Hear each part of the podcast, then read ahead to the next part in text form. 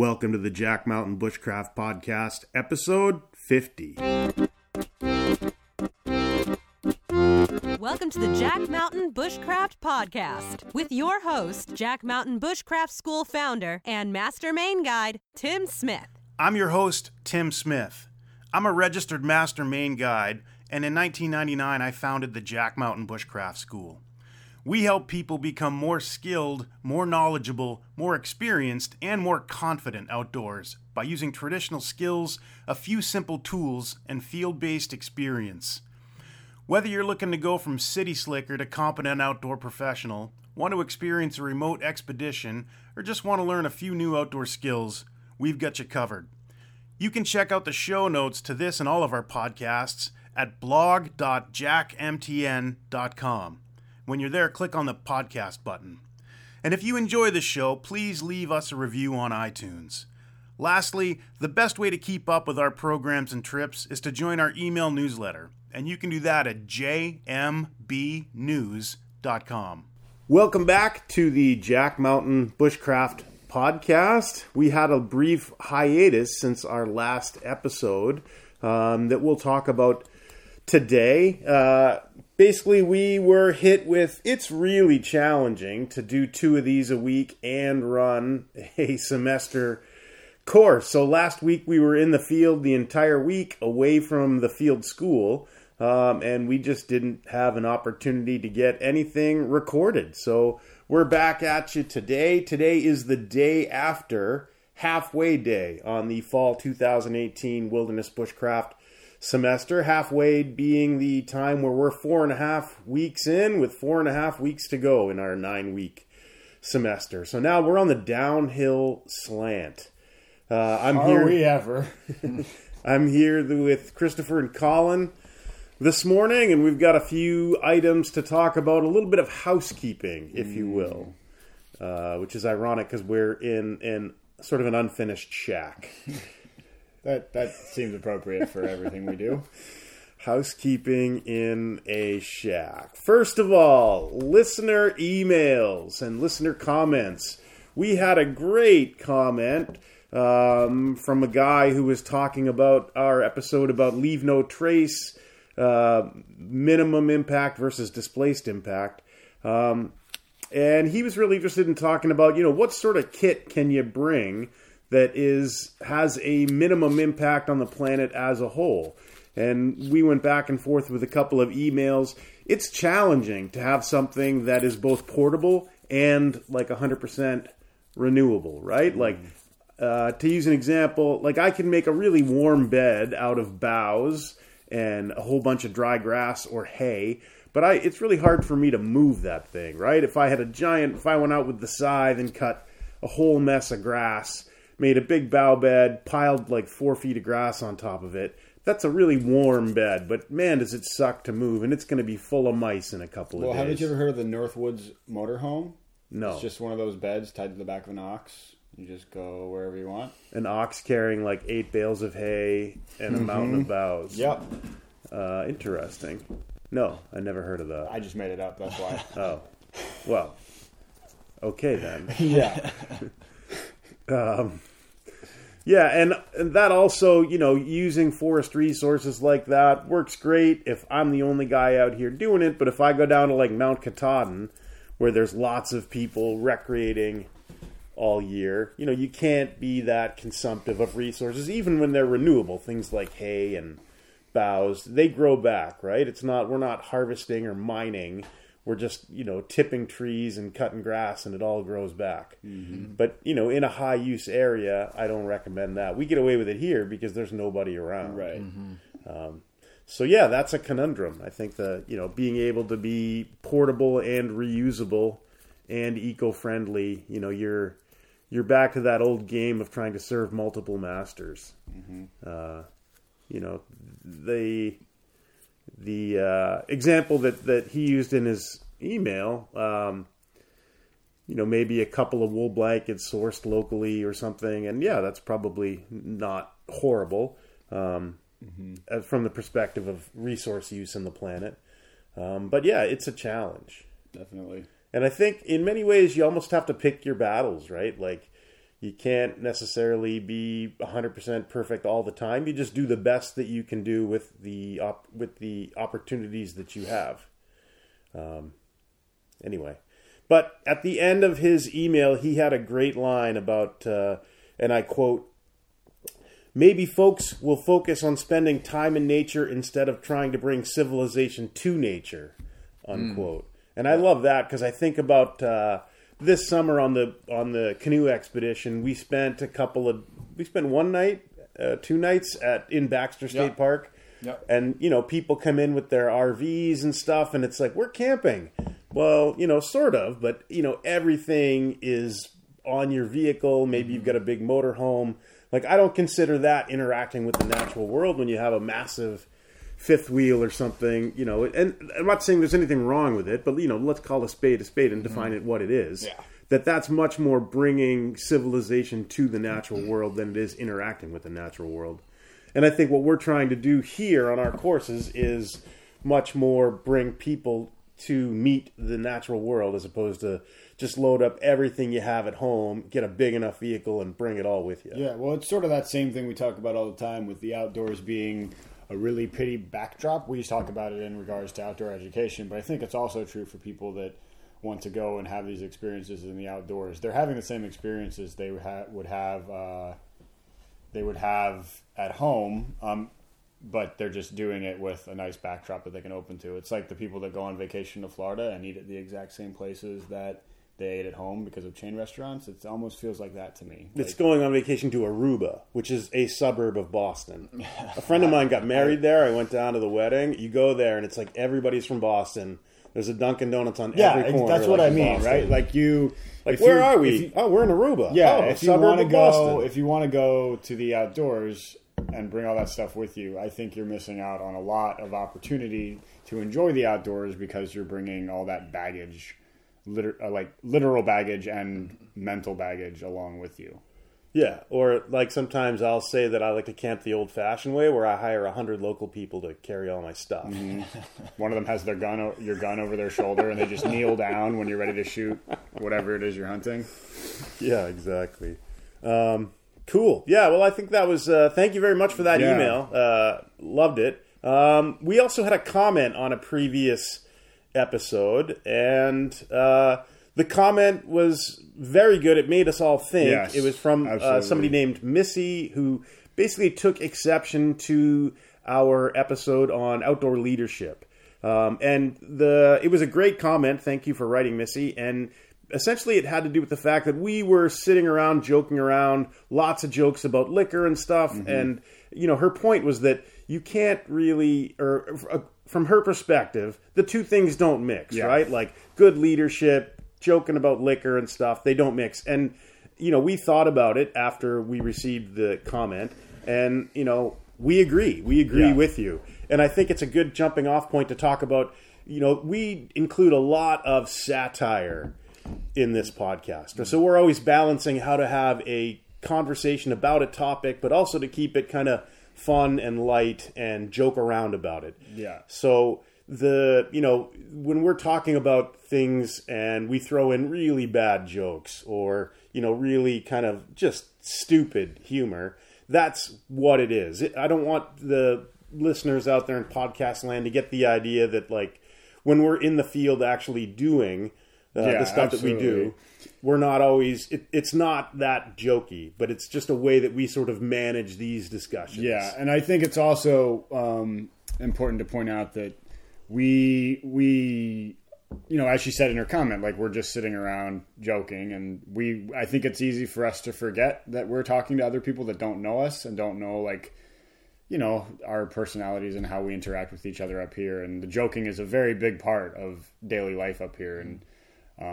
because if we didn't, we'd be crying. yeah exactly like it would just be it, it yeah but Nine weeks. yeah, nine weeks. Nine weeks don't go too easy without a lot of really bad jokes. But I, but like you said, I think the point was really valid that um, that if we were talking about outdoor leadership and professionalism, and we were joking about booze the whole time, maybe that doesn't send a great message. And No, it, it it's not definitely baby. It definitely it definitely did not send a great message, and she was absolutely right. Um, Absolutely right. And I was thinking, like, from the perspective of like expeditions that I've led and things. Yeah. like, if somebody is like, you know, unable to particip- participate Yeah. without bringing a ton of liquor, Yeah. but that person's sent home. Yeah, right? Like, exactly. You know, Absolutely. we we joke about it here, but it's not a part of No, of not remotely. expeditions and and leadership. But you know, I think that's part of the reason we have a dry campus because she's right. Is that um, alcohol does not lend itself well to to an educational experience or an experience where people are trying to learn to be leaders. Um, we can joke about it all we want, but that's that's the bare bones of it. Is that it doesn't really lend itself to that. Yeah, and as someone who's been doing this for a long time, I've seen the wheels come off the bus when people get into the booze Yeah. uh, on numerous occasions, and it's not pretty. It doesn't lend itself well to really anything. So, uh, again, thank you for the for the comment, um, Missy. Uh, you know, good comments. I think good good contacts like that make make us think Yeah, oh, absolutely. and we we thought about it we had a discussion about it and maybe we need to tone down the humor on here but again you know it is uh, a conversation where we're joking around and and you know playing off one another uh, Sure. so we want to get some good information out but also kind of goof off and poke fun at each other at the same time so so this is you know a lot of it is satire take it with a grain of salt and yeah or elbow noodles and salt. Elbow noodles and salt. What a great segue Yes, into exactly. talking about uh, one of the things that we have people do. One of the exercises on the semester course is we have students do food and water logging for a week each near the beginning near the beginning of the course. So they'll students will write down every drop of water that they drink throughout the day for 7 days and they'll also write down everything that they eat during the day for 7 days. And we use that information when it comes time to plan for trips uh, into the field, on the river, on the lakes, whatever. Um, we use that for students to know, uh, with regards to water, how much water they drink every day. So, how much water they need to plan to process, uh, sanitize every day. And also with food, how much they eat and what they like to eat. Um, and we've seen a variety of diets A wide range over the years. Like we've had people who are vegan, we've had people who are hardcore carnivores, and sort of everything in the middle. Um, the goal when we go out is to give your body the the food and the, basically the fuel that it needs to run at a high level of efficiency, right? And if you're eating really crappy food, um, you're not going to be able to put out the energy that you need to in order to be efficient and to function, um, you know, on an expedition or even on a short trip. You can get away with it for a few days, but if you're eating like Pop Tarts and granola bars that are just loaded with sugar, you're going to pay the price. You're not going to be able to keep up. Um, you know, our favorite, I'll let you tell the favorite story, and maybe he's listening about the uh, elbow noodles and salt. Yeah, we had a student. Uh, he was up here for a little while, and he knows who he is. But um, he, yeah, his meal plan was essentially elbow noodles and salt, and he did this on a few different occasions, on a few different trips, and um, on one of them. Uh, he had been eating elbow noodles and salt, and then he and I got obliterated by black flies at a specific stretch of the river we were on. And that night, like he he was he just had like a, a not a good uh, he was pallid pallid would be the word i would use to He was him noticeably looking Yeah. less healthy each day. Yes, like exactly. noticeably looking worse, and like then visible to all. yeah um, he started to look look a little corpsey to be honest and then we got to one of the last campsites we were going to be on and tim I mean, in all, in, in a, for all intents and purposes, held him down and force fed him a pork chop and a carrot. And within about five minutes, like he had color again, his energy levels were up, and I think, I think, and everybody noticed it. It was- like it was it was a visual visceral. transformation. We're like, what just happened? um, yeah, it, it was, uh, and the next day, and you know, and I think that that was finally the point where he understood that, like, you know, young guy, like just eats whatever is easy, all that stuff. Yeah. And at that point, I think he understood like the need to put good fuel in your tank, Right. Especially when you're working hard. Like, there's a reason why day. people will get like PhDs in nutrition and stuff. Yeah. Because like if you put good fuel into your body, it can work a lot harder if you consistently put really bad fuel into your body, you know, it it doesn't work well. Like Yeah. I think years of like you know prisoners of war and prison camps and stuff Yeah. have worn that out. Yeah. Yeah. Yeah, yeah. Uh, it's super important for for proper fuel, and I think especially on trail, or um, because you're just you're just moving every day. You're physically active. I mean, paddling a All day, every day. Yeah, Yeah. all day, every day. You get up, and the only engine that you have is your body. Mm-hmm. Yeah. There's Yeah. no like gas powered motors, electric motors. No. If you want anything done, your body has to get it done. Yeah, So to think about, like, imagine putting really crappy gas with water and stuff in it into your car, and then trying to drive like I don't know four or five straight days, like across the country with crappy gas. Yeah, you're, gonna gonna break, break down. in Ohio. And that story right there, ladies and gentlemen, is why I've been in Maine for the last two years. My Jeep does not work anymore. You're gonna break down in Ohio. You know, you're gonna try to get the thing fixed. Eventually, you're gonna realize it's gonna take a few months. You'll take on some some crappy little job. Next thing you know, it's 30 years later. You're still stuck in Ohio. You just or haven't Maine, gotten out. or Maine.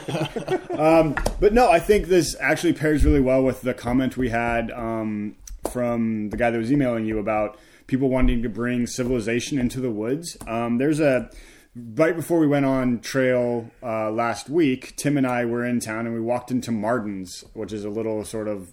Uh, I don't know what to call it. So Whatever you want. kind of like a surplus store. yeah, just get there's just a- everything. there's never the same thing twice. Yeah. right? it's like a department store. It's like the size of a Walmart, but the Cave of Wonders. It's like the Cave of Wonders in Ooh, Aladdin. I like it. Yeah, Like it. Martin's like is the. Cave of Wonders. In But where? Where is that from? Aladdin. Where's The that? giant Is that, like, tiger? north of Caribou or something. Yeah, um, it's exactly north of Caribou, like two clicks. Anyway, at least you've so so we walk in, and the first thing that we see are um, it's moose and bear season up here right now. Yeah, lots of hunters Yeah. on their way up to the county. So the first thing they have inside Martin's are these pre-packaged meals, and Tim and I kind of laughed and looked at them, and they're all like backpacking meals. Yeah, right? Every- exactly. it comes in a plastic bag. You basically pour hot water into it and yeah, eat it out of the bag. and it's costs- terrible. fifteen bucks a They're awful. package. They're absolutely terrible. And I think that by doing that and like by trying to take what's easy, you miss out on exactly what we were talking about earlier about the the the amazing outdoor experiences that come from knowing knowing the ecosystem you're working in, knowing how to use those materials wisely. We we cook on trail. I I think I eat better on trail than I do when I'm in camp. In camp, I'm tired and I just want to eat something and go to bed. But when we're on trail and like we have a lazy afternoon and evening to cook, like I eat good, and we you know, and that comes with knowing knowing how to use fire as a cooking tool that a lot of people don't know all the t- you know all the little tricks we use like the raquettes and the long fires and stuff like that.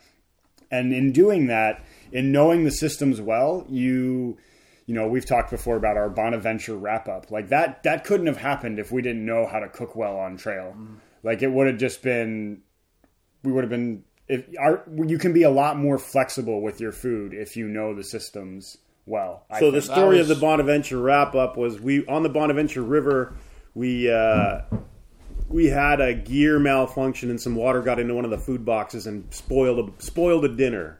Right? Uh, yeah, bring it in. Um, spoiled a dinner, so we had to improvise our last night on the trail, and we had like uh, pork uh, back bacon. What did we have? Apples. We made this awesome feast. It was really good. Um, but the idea is, uh, you know, when you know what you're doing, then improvising becomes a lot easier. I think we eat better on the trail also because we plan for those meals, plan and provision, and have an idea of what we're going to eat in advance. Whereas at home, often you sort of wait till you're hungry and then you're like, I'll make Yeah. this. But you know, when you've got a menu scheduled, uh, it just lends itself really well to, to planning and, and eating well. You know, I think that um, well, one, uh, uh, live having been on trail and the in the process of planning out my meals, um, has has um, ended up being uh, like I've been habitualized to do that at home, and have actually you know made me more efficient cooking at home, and you know has subsequently saved me a lot of money, whatever that's worth. Um, but Did you hear that? That that means like your life is better. My life is better because of bushcraft. because of bushcraft. Yes, it it, it it's all encompassing. Well, you said whatever it's worth. It's worth whatever money you saved, right? Exactly, exactly. And uh, so, yeah, and that's, you know, what we're, you know, one of the things, one of the many benefits of that. Um, also, uh, like you said, um, you know, when we we plan we plan for um, eat, eating on trail. We, you know, we make time. We make sure we make time because the meals is is very important. We we we make sure we have time to cook. Yeah, That's it's basically it's an important part of the day. I think at home often we will not want to invest time into cooking, but food is culture, and a lot of what we're doing on the trail is we're passing on that culture of the North Woods, right? So gathering around a fire, getting a whole bunch of cook pots on the fire, making a good meal, that's a huge part of the experience. Well, we talked about it um, last week when we were we were sitting around in the morning having coffee. Campfire was still going, and we mentioned, um, you know, Tim mentioned that this is how people should have coffee as opposed to driving. You know, we were just sitting around talking about everything rather Around. than being stuck. in a circle. well, there was three of us, so it was more like a triangle. Well, still, but like that's just how we. It could have been, But so anyway, the point that I'm making is that um, that that experience having coffee is something much more valuable than having coffee while you're driving, you know, downtown to your office job and listening to the radio and yeah, like yeah, it's yes, The point Yes, is, it's I- more I- natural for us to be in that kind drinking of group. coffee. 350,000 years of anatomically modern humans on the planet. We've spent a lot more years gathering around a fire, sipping hot drinks Yes, than we exactly. have miserably chugging them in traffic, stressed out of our minds, Mm-hmm. white knuckling the wheel with one hand while. White knuckling your coffee Shoveling- cup with the other. Yeah, shoveling reef, deep, deep fried food, whatever it is, down our down our I, throats. mean, that- I just started salivating. Uh, yeah, I mean we do that on trail too. Where right, can so I we're get this gonna go to deep fried Dunkin's. food? Yeah, so uh, we're gonna end here. We're gonna go to Dunkin' Donuts, and We're uh, not going to Dunkin' Donuts. We're not. We're not. because that's like We're not? But there is there is a new cafe Ooh. opening in Ashland, so we are all excited about that. And if it were open, we would go there. Yeah, my heart's all aflutter. I'm not going to some crappy chain restaurant, but I will go to a local joint. Anyway, sorry. I'm gonna bring him like a just Dunkin' hijack Donut one day and tell him it's from the bakery Tell us how you and just really see what he Tim. thinks. Yeah, Yeah, they're all Dunkin' Donuts donuts are terrible. I know They're terrible. they are terrible. it's just like yeah. Anyway, the only This podcast brought to you by Timmy Hortons. The the old fashioned donut is the only like remotely real donut that they have. I think. But we're into that apple cider donut season. I, I guess we should do a whole episode on donuts.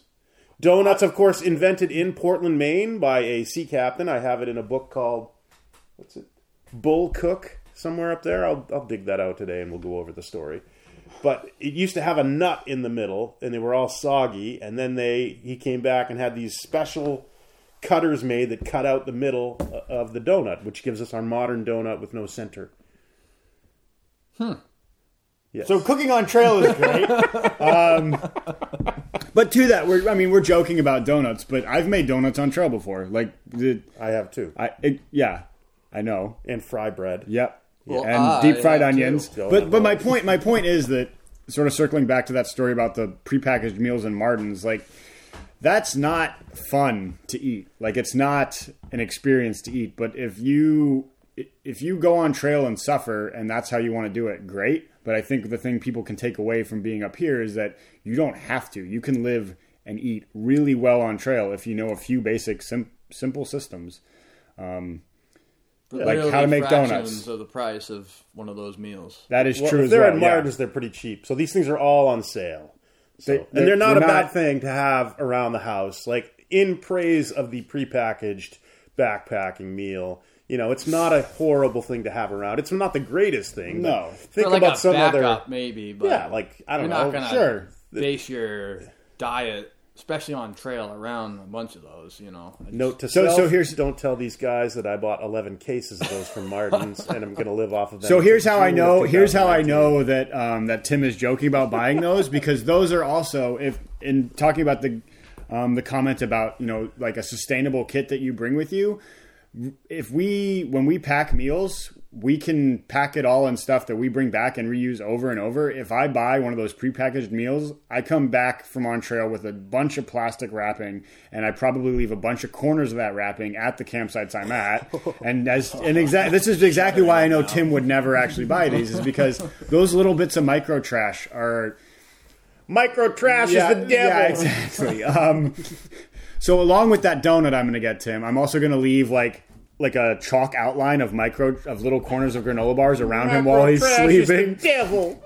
But it, but it, uh, the point still stands, right? If you want to live sustainably on the land, pack your food in with you and bring it in stuff you can use again and cook it and you'll not only eat better, you'll also be feeding that need to interact with the earth in a way that you're not um, you're not leaving it worse than you have to, I think. I want to do a trip like old school Polynesian explorer. Like in my canoe, I want like six chickens, two pigs, like a coconut palm tree in a little planter. You know what I mean? Like, I, want, Couple- I want one of those of trips. Yeah, like a big sack of flour, a couple of chickens, a rooster, so there'll be more chickens.